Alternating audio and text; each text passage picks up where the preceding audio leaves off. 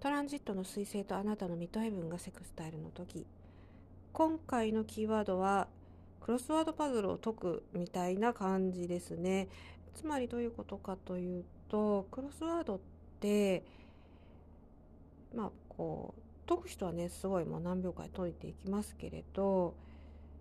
あのちょっと考える時間もありますよね。いろいろうんどうだったっけとかって。でそうなんですよこのトランジットはパパパって解くよりも考えて計画するっていうことに重きを置いた方が良いっていう特徴を持っているんですよね。えですからこう自分がねあのテキパキこなせないことを責めるのではなく何事も計画なしでは、え行動に移せませんから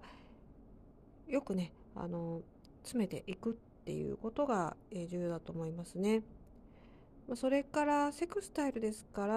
まあ、ビジネスの交渉の締結とかそういったことも悪くはないですけれどむちゃくちゃいい時期っていうわけではないですが、